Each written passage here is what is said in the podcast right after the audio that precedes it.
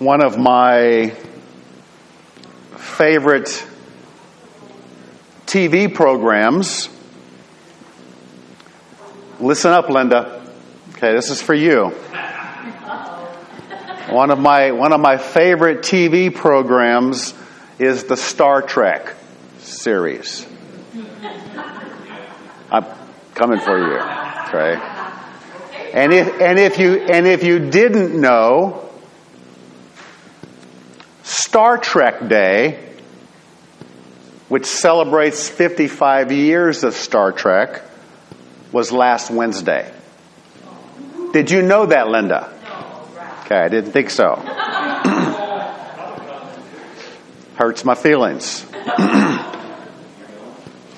in one of the in one of the Star Trek episodes of of Deep Space Nine. It was one of the spin-offs of the Star Trek Enterprise series.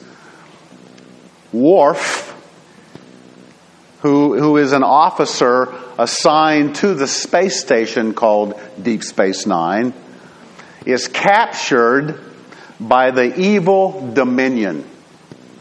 Yes, and taken to their training camp. Now, if you didn't know, Linda, Okay? Worf is an alien who comes from a, a brutal uh, warrior race called the Klingons. Thank you. Thank you for that. Okay. Thank you. And they have a well known reputation for being very fierce fighters and Worf's captors intend to use him as a practice dummy in their, in their combat training. Are you following me? You paying attention, Linda? Okay, okay. Thank you. They bring out soldier after soldier to fight Worf. But he is a master at hand to hand combat. And he beats them up one by one until they tap out and quit. Yes. Like Chuck Norris. Yes. Okay. So after, after Worf has been taking on all comers for most of the day, the Dominion finally bring out their biggest and their baddest soldier. The one they know will be able to defeat Worf. They begin to fight. But Worf is just too weak from all the day's struggles in the previous combat. He is little more than a, than a punching bag for the Dominion soldier. But Worf will not give up. He keeps getting up, no matter how many times he is knocked down, no matter how, how badly he is injured, he simply will not quit. As the fight continues, it's obvious that Worf has gained the respect and the admiration from all the Dominion soldiers because of his warrior spirit, including the one who is beating him to a pulp. They all began to beg Worf to tap out and to quit, but he will not. Finally, after sheer exasperation, the soldier who is beating Worf up quits and taps out himself. When asked by his enraged commander why he stopped, the soldier answers, I cannot defeat this man. I can only kill him.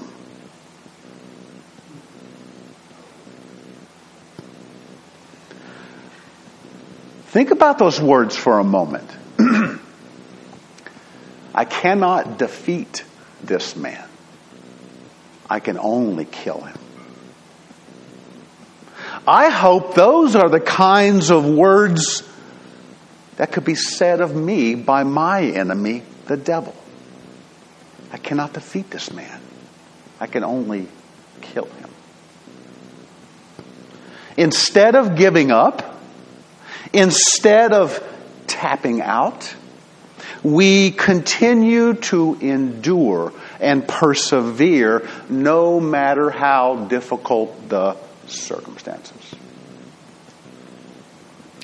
When thinking about the Apostle John, who wrote the book of Revelation, those may have been the kind of words spoken by his enemies as they attempted to stop him from sharing the gospel of Jesus Christ. Last week we began our, our study of the book of Revelation, starting with the greeting and the introduction. And as a reminder, the word revelation simply means to uncover, to unveil, to discover. This book is the revelation not revelations, the revelation of Jesus Christ. And in this book, we will discover things about Jesus that we have not seen before. It is the revelation of Jesus Christ. So let's pick up where we left off. If you have your Bible, turn to Revelation chapter 1, and we will begin with verse 9. Revelation chapter 1, verse 9. Are you there? Continue, continuing with the introduction, we read, I, John, your brother and fellow partaker in the tribulation and kingdom and perseverance which are in Jesus, was on the island called Patmos because of the Word of God and the testimony of Jesus. I was in the Spirit on the Lord's day, and I heard behind me a loud voice like the sound of a trumpet saying, Write in a book what you see and send it to the seven churches to Ephesus and to Smyrna and to Pergamum and to Thyatira and to Sardis and to Philadelphia and to Laodicea. do we have that? Oh, we do have that chart up. Good. So if you see here, here's a map of the seven churches uh, starting counterclockwise. Is that right here? Yes. Ephesus, Smyrna, Pergamum, Thyatira, Sardis, Philadelphia, and Laodicea. This most likely was a, a postal route. A postal route. There were other churches in the area, but this was probably just a, a postal route. Like this.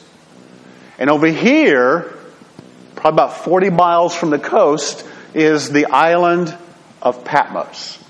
That's where John was. Okay? Thank you, of course. okay. At the time of the writing of this letter, and this is around 95, 96 AD, the known world was under the reign of Roman Emperor Domitian. Domitian saw himself as deity, as a savior, as Lord, a God. And he demanded that those under his rule worship and serve him as such.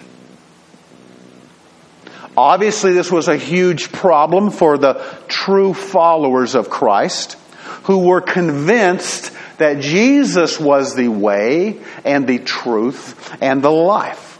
They knew that Jesus was the true Savior and Lord, the Lamb that God had sent to take away the sin of the world, not the emperor.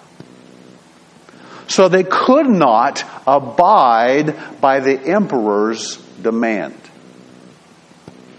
As a result, those who did not tap out and bend under the pressure to compromise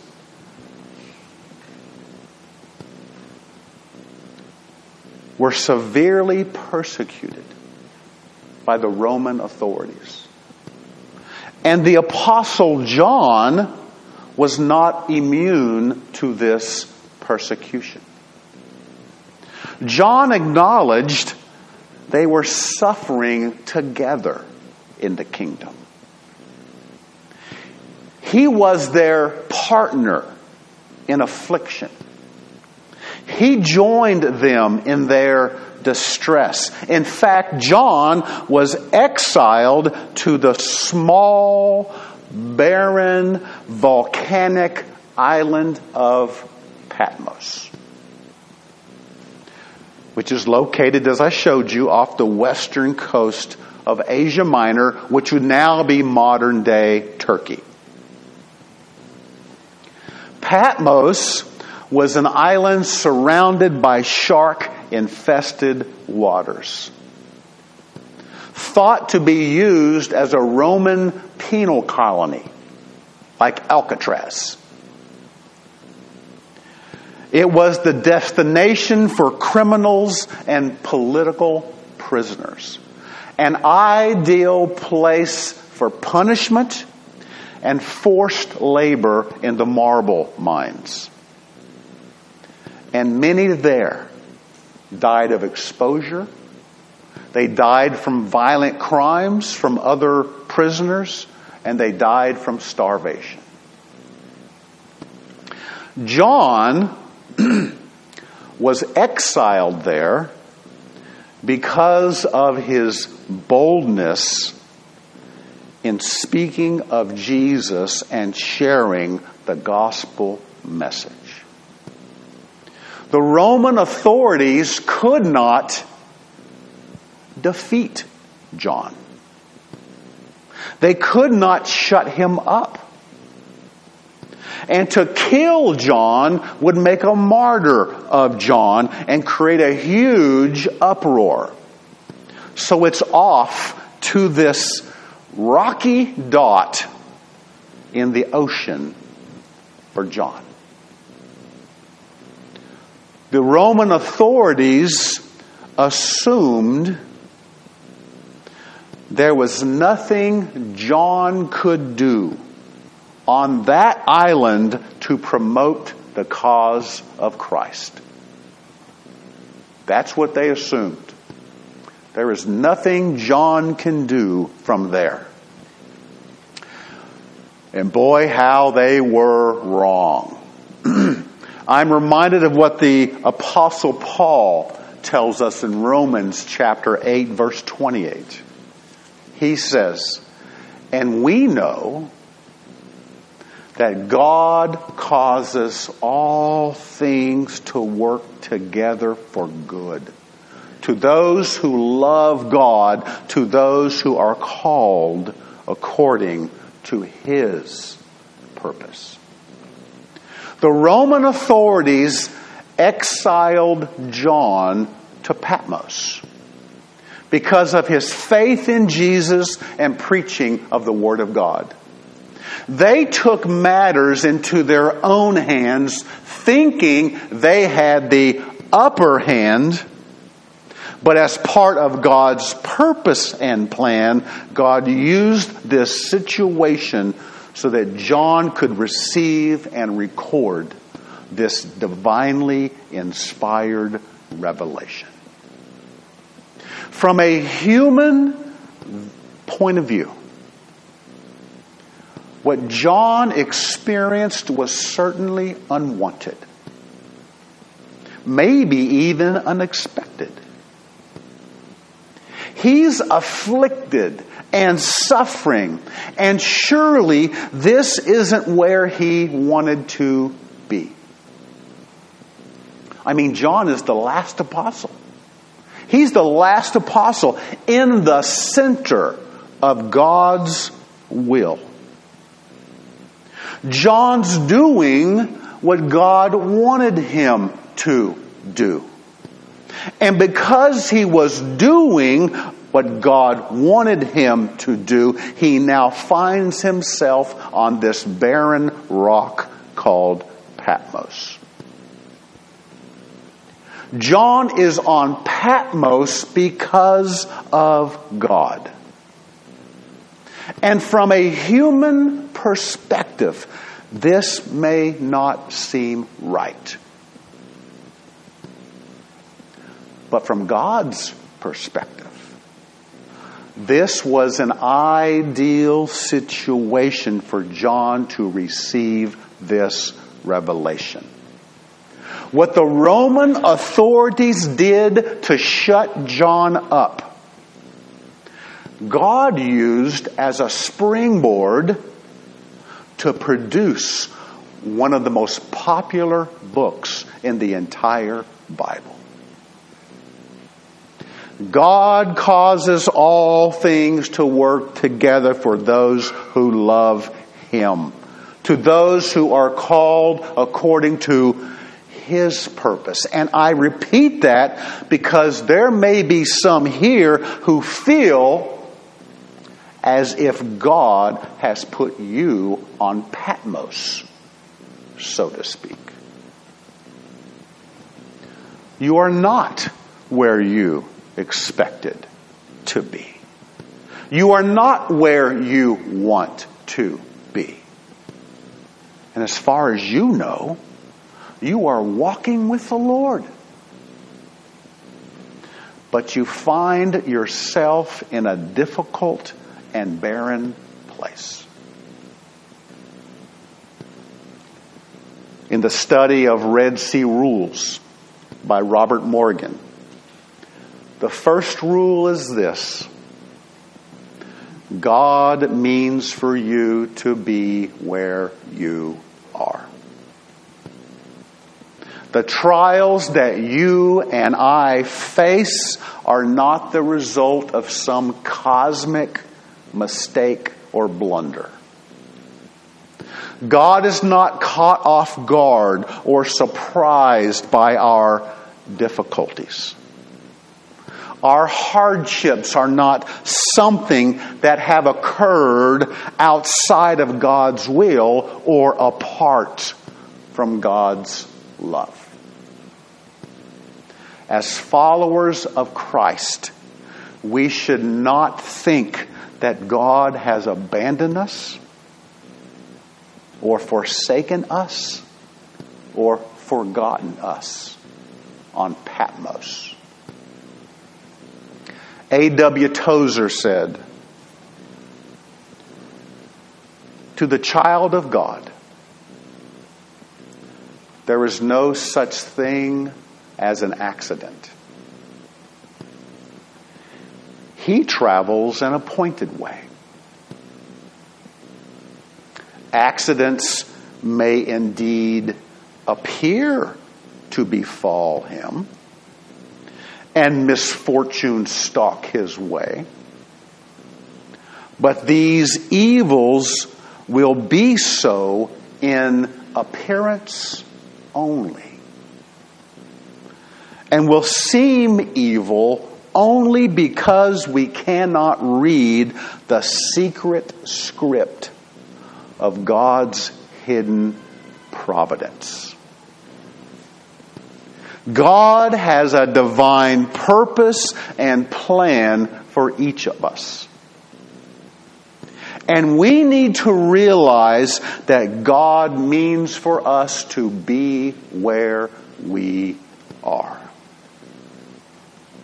There are some experiences there are some Patmos experiences that are necessary for us to draw closer to God and for God to do something in our lives. God meant for John to be on Patmos. John tells us in verse 10 that he received this unique revelation on the Lord's Day, a Sunday. And he was worshiping God, yielding to the presence and the influence of the Holy Spirit on the prison island of Patmos. Did you get that? John is still worshiping God, even though he is in exile on a rock because of God. He didn't blame God. He didn't shake his fist at God in anger. I did what you wanted, and this is how you repay me. He didn't doubt God's love. I thought you loved me, but now it seems you don't. No, instead, John worshiped God on Patmos. And he had an experience with the Spirit of God. In spite of his suffering, John understood that God was doing something, something greater, something bigger than himself. And John was part of it. Then John tells us he heard a voice like the sound of a trumpet. It was crisp and clear and loud to John. And he is told, write in a book what you see and send it to the seven churches. John hears, he sees, and he writes it down. That's a regular pattern throughout this book of Revelation. John gets the revelation, and we get the book. That's a fair trade. He gets the revelation, we get the book. Now, before we press on to the next section, I need to remind you of something I mentioned last week. Okay? portions of this book, the next portion, for example, are presented in an apocalyptic writing style.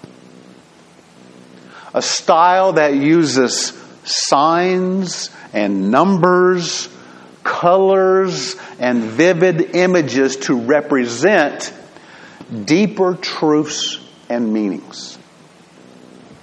And as we navigate through this apocalyptic writing, it's important that we identify and appreciate what is to be taken literally and what is to be considered symbolic to help us understand what is being revealed. Okay? Let me give you a good example. from a well known TV commercial. okay? If I ask you to picture a little green talking gecko, what comes to mind? Geico. Thank you. yes. Yes. yes. It just came. Spontaneous combustion. That's right. A literal, a literal insurance company comes to mind. Geico, thank you, Jason. Geico has chosen an animated talking gecko for their commercials as a symbol for their company. When you see a talking gecko, you think of Geico. Am I right?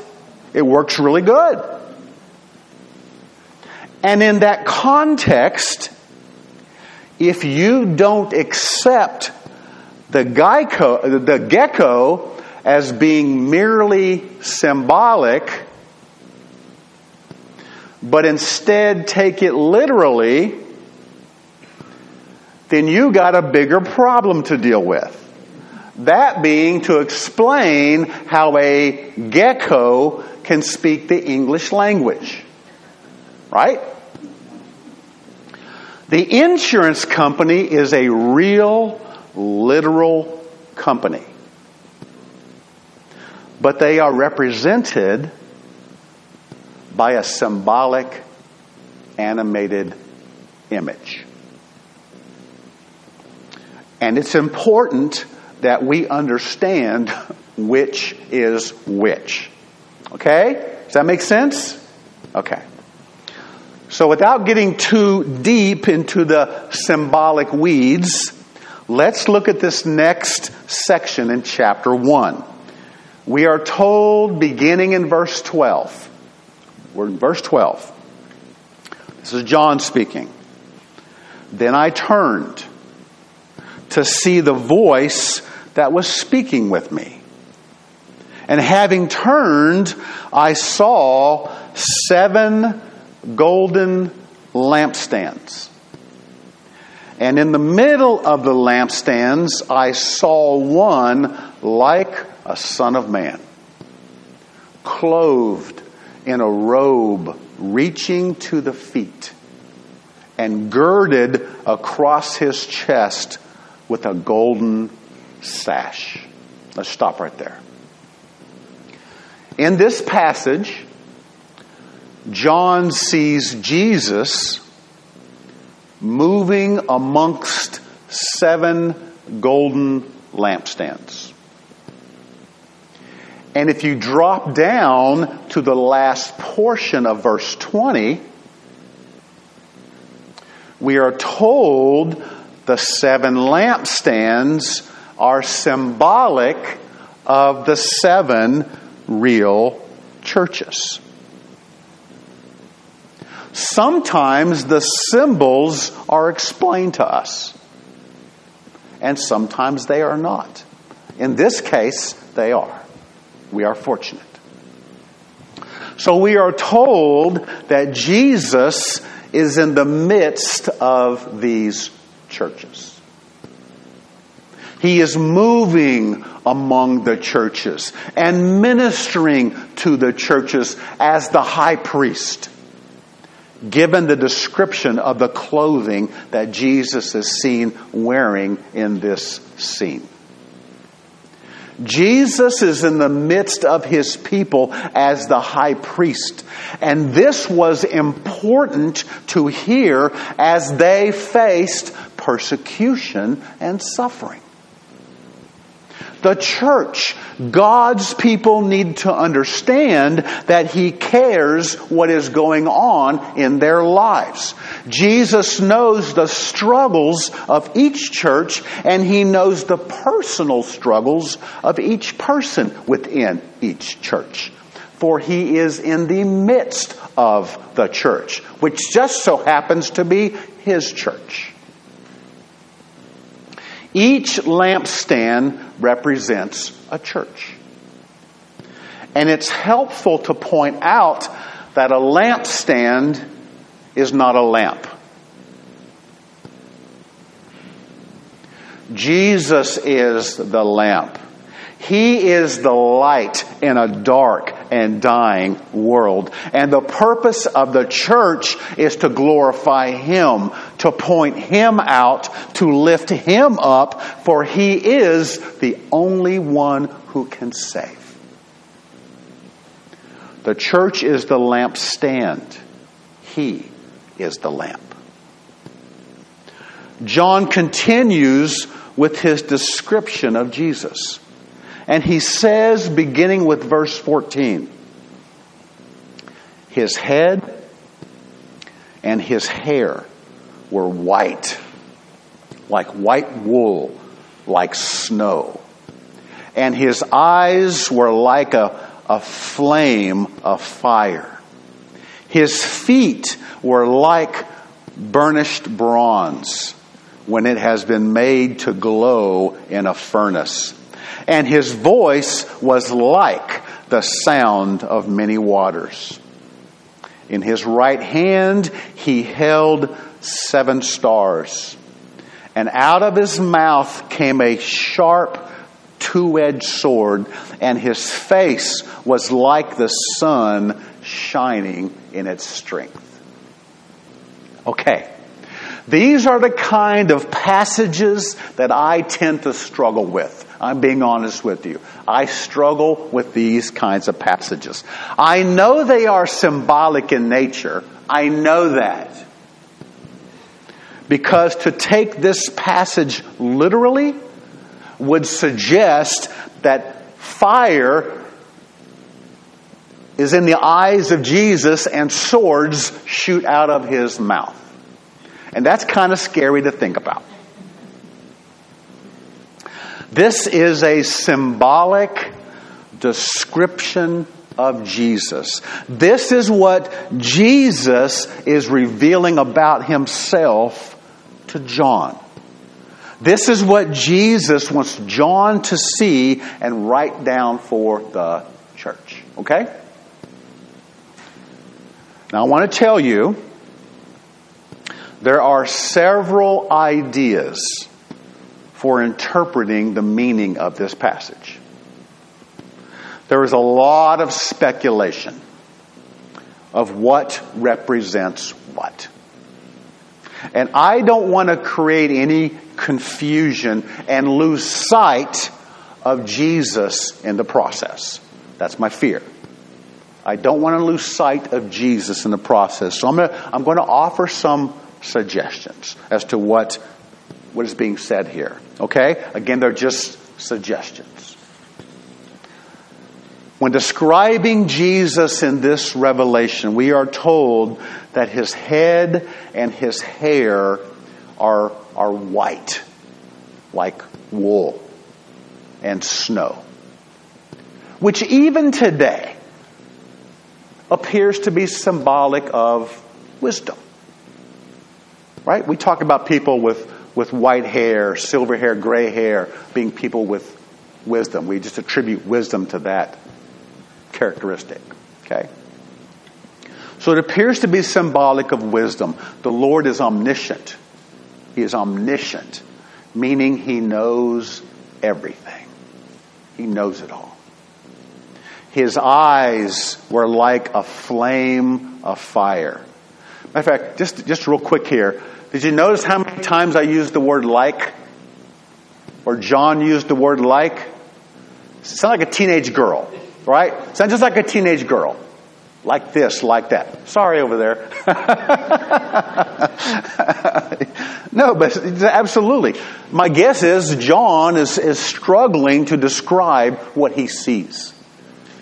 Trying to put what he sees into, into vocabulary, to put it into words. So he's using the word like that's symbolic. Looks like this. Not saying it is this, it looks like this.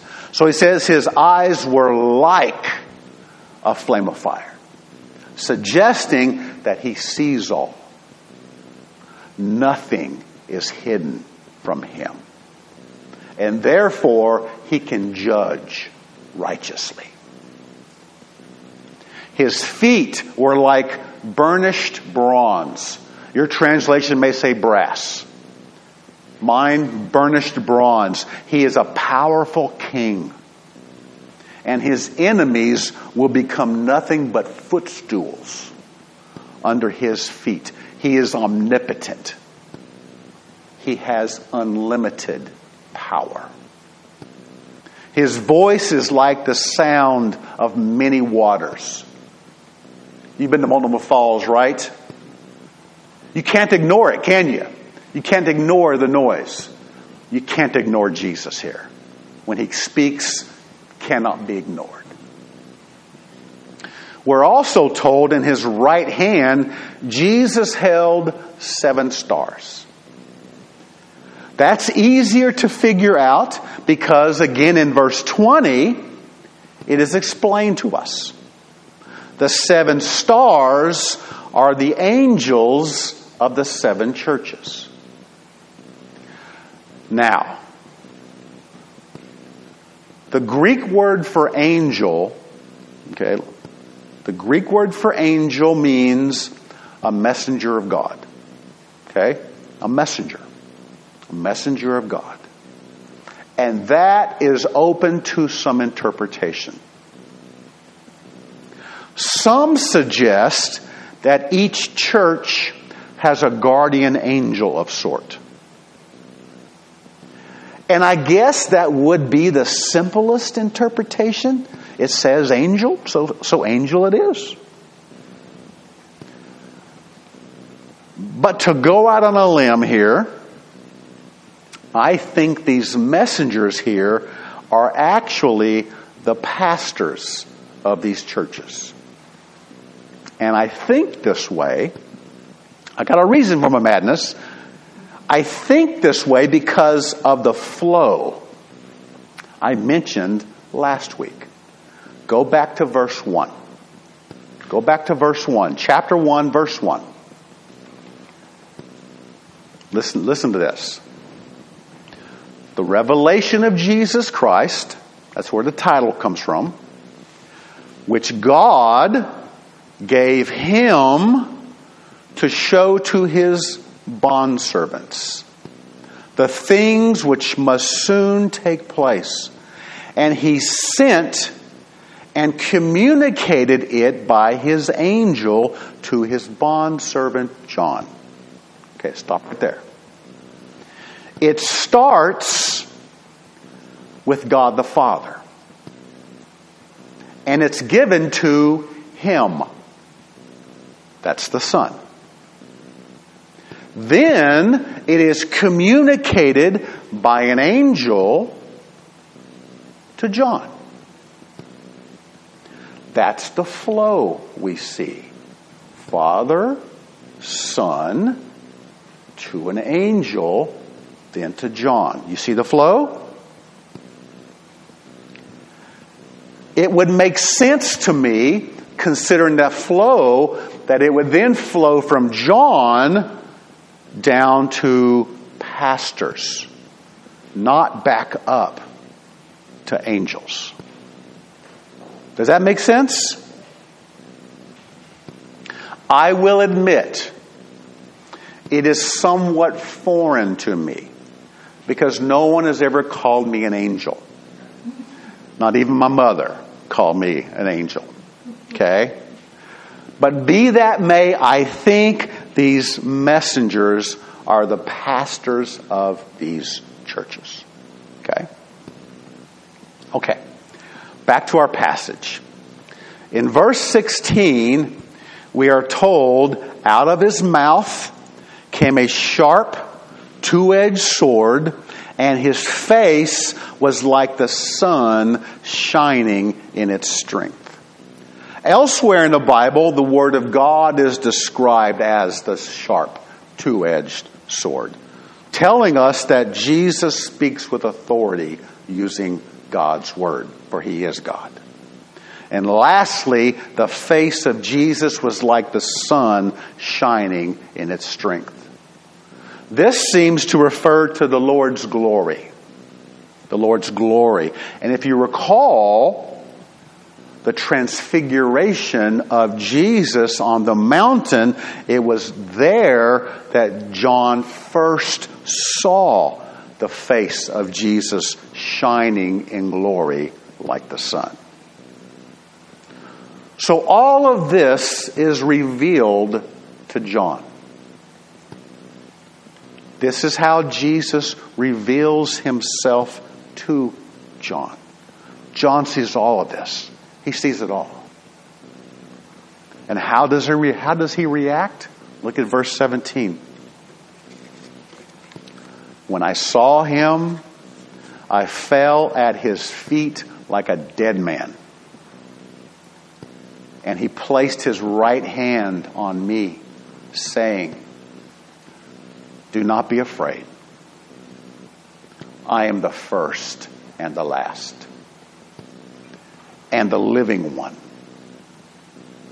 And I was dead, and behold, I am alive forevermore.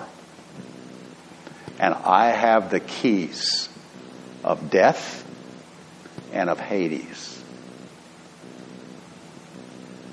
When John saw Jesus, he fell at his feet like a dead man. Worship follows revelation. This is the only right response. But Jesus touches John and tells him, Do not be afraid. How many times did Jesus say that to his own disciples? Do not be afraid. Do not fear. Jesus can tell John not to fear because he is the first and the last. Jesus is the Lord from before the beginning of time until the end of time and the time between time.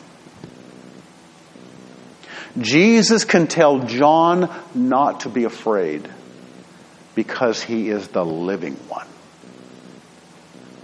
There is no need to fear death because Jesus died and is alive having conquered sin and death. Jesus can tell John there is no need to fear eternity because Jesus has the keys of death and Hades. Do not be afraid. Now we come to the last two verses in, in the chapter. And we've already covered chapter 20. So let's just see what chapter, what verse 19 has to tell us. Therefore, write the things which you have seen, and the things which are, and the things which will take place after these things as for the mystery of the seven stars which you saw in my right hand and the seven golden lampstands, the seven stars are the angels of the seven churches, and the seven lampstands are the seven churches. So John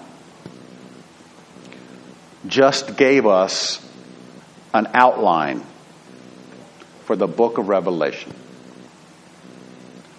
The things which you have seen the things which you have seen would apply to chapter 1. These are the things that John just saw. The things which are, the things which are would apply to the churches in John's present day. This will include special messages to the seven churches, which we will see in chapters 2 and 3 beginning next week. Then there are the things that will take place after these things. And those are the things that shall be hereafter. Referring to the end times outlined in chapters 4 through 22. Does this outline seem unbalanced? Yes, it seems unbalanced. But it's intentional because it's about the future. God's people needed to know that in spite of their present reality, they have a future. They have a future. Jesus will return just as he promised. He will be victorious. Good will triumph over evil. And in the end, in the end, it will all be worth it for those who overcome. To those who don't tap out. To those who do not quit.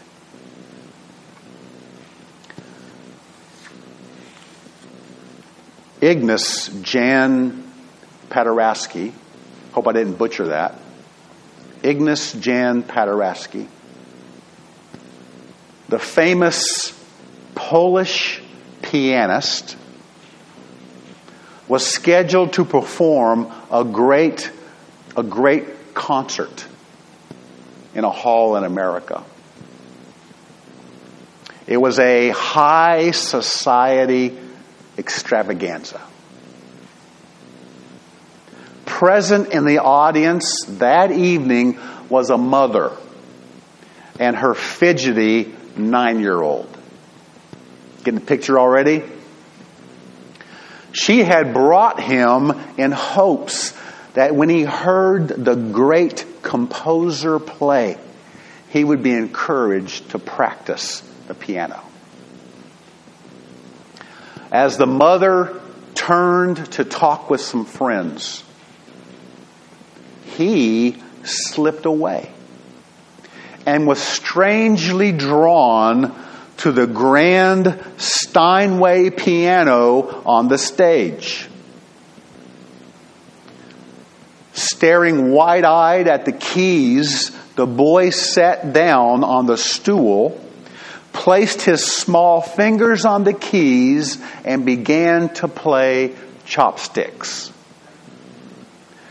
Now, I'm not musical in any shape, form, or fashion, but apparently, Chopsticks is, is one of the easiest songs for a beginner to play. I would not know. I'm just taking that on face value, okay? Anyway, this nine year old boy is up on stage playing this song.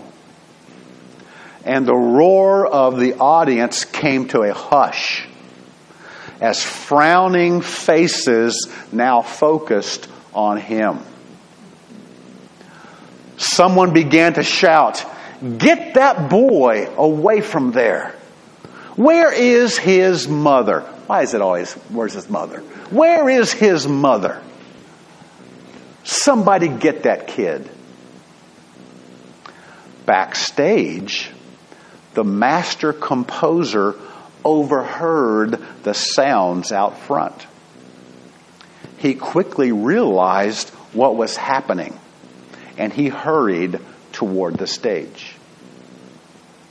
Without one word of announcement, he stooped over behind the boy, reached around on both sides, and began to improvise a counter medley to harmonize with and enhance the song.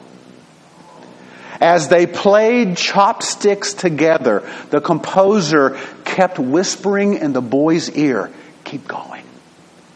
Don't quit. Keep playing. Don't stop. Don't quit. Can you picture that?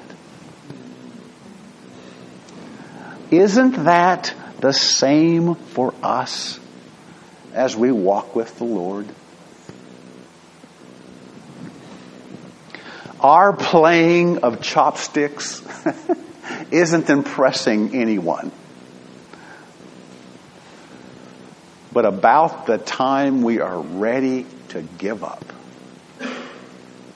the arms come around us as we hear the Master say, Don't quit. Don't give up. Keep walking. I love you. Don't quit. Let's pray. Father, I thank you so much. Wow. I just thank you so much for your love. I thank you for your presence. I thank you for your plans and your purposes. You are so good. I thank you that we can trust you even in the hard, difficult, chaotic times. You're a good, good God. Thank you for revealing yourself to us. In spite of us. In spite of our chopsticks. You come around us and you encourage us to never give up.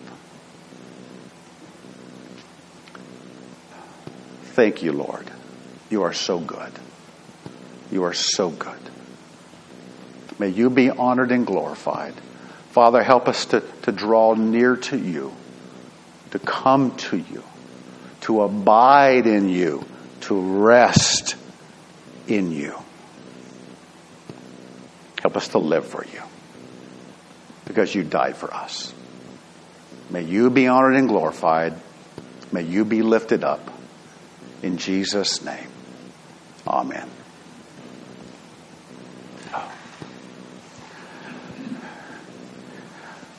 I, I enjoyed the, the truths from that, that passage. I don't know about you. I, I thoroughly enjoy. I, I just, and, and, and probably more specifically, just knowing that sometimes our Heavenly Father, who has all power, who knows all, who sees all, who does what He wants for our good, sometimes in His sovereign wisdom, sometimes in His sovereign wisdom,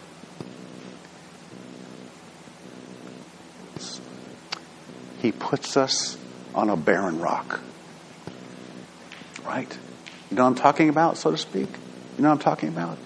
He puts us in a barren place, a hard place, a place we don't want to be, a place we didn't expect, a place we may feel like we don't deserve.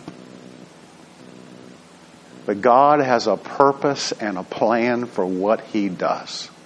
Am I, am I right?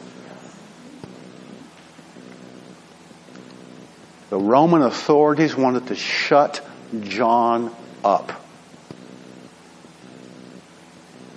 And they threw him on a rock. They threw him on a rock. Surrounded by shark infested waters to shut him up. And what did God do? Produce the book of Revelation. Might be the most popular book in the entire Bible. God knows what He is doing. Does that mean life is always going to be easy for us? Does that mean we won't have struggles? Does that mean we won't face losses? But John was in the center of God's will. John was in the center of God's will, and still God placed him in Patmos. John needed to be in Patmos. We serve a great God. He knows what He's doing. And when we find ourselves on that island, do what John did. He continued to worship God. That's just amazing. I didn't even see that until this week. He was still worshiping God on the island of Patmos. That's just so awesome. It's so encouraging. We serve a good God, and He loves us dearly. I hope the Lord spoke to you this morning, and I just ask that you'd respond to Him. Maybe you're here and you do not know Jesus Christ as your Lord and Savior. He died for you. He died for you. And maybe you're on a Patmos so he can get your attention. He loves you that much to do so. If you don't know Jesus Christ, I would love to share him with you. Just respond to him. Maybe you're looking for a church to call home. Maybe this is it. Let us know as a church. We would like to welcome you corporately.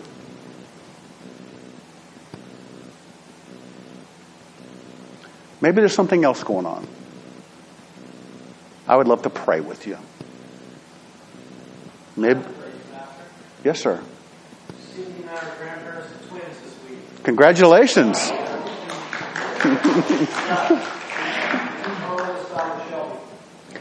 Being a grandparent is a new, it's a new thing, I tell you.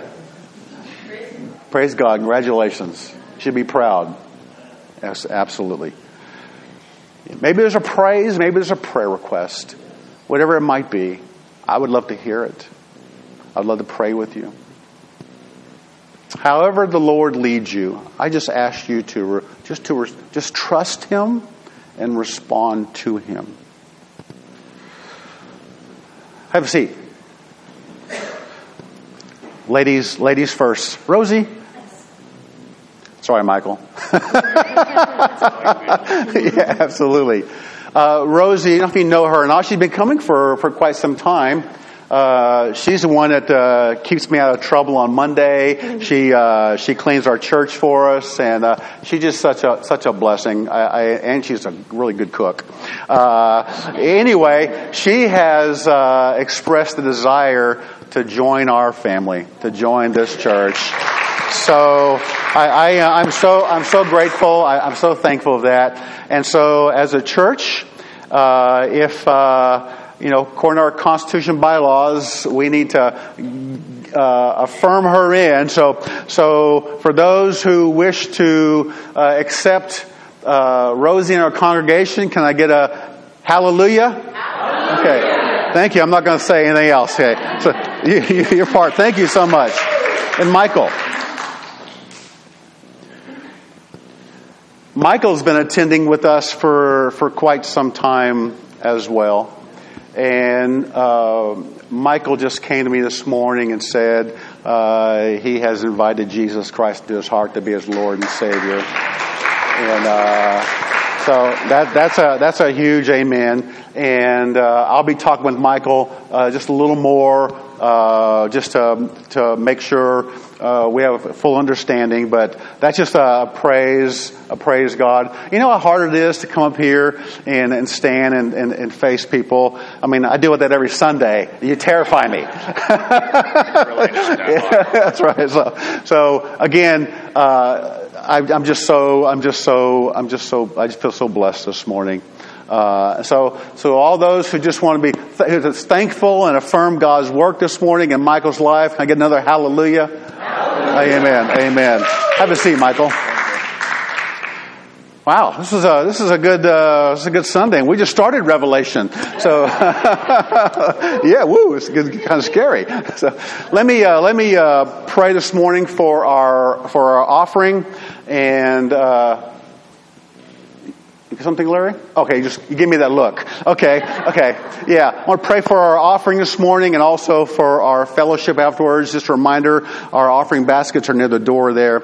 So anyway, let's go, Lord, in prayer. Father, I just thank you so much for your love and your mercy. I thank you, Father, for moving amongst us. You truly are in the midst of your church, uh, even Amboy Baptist. Thank you, Father. Lord God, I thank you for the decisions and the commitments that were that were made this morning. Thank you so much, Lord. Father, I pray for our offering this morning that you would help us as a church to use your money wisely. Give us wisdom, Father, and discernment and understanding as to how to manage your funds. Bless the, the giver and bless the gift, Lord God.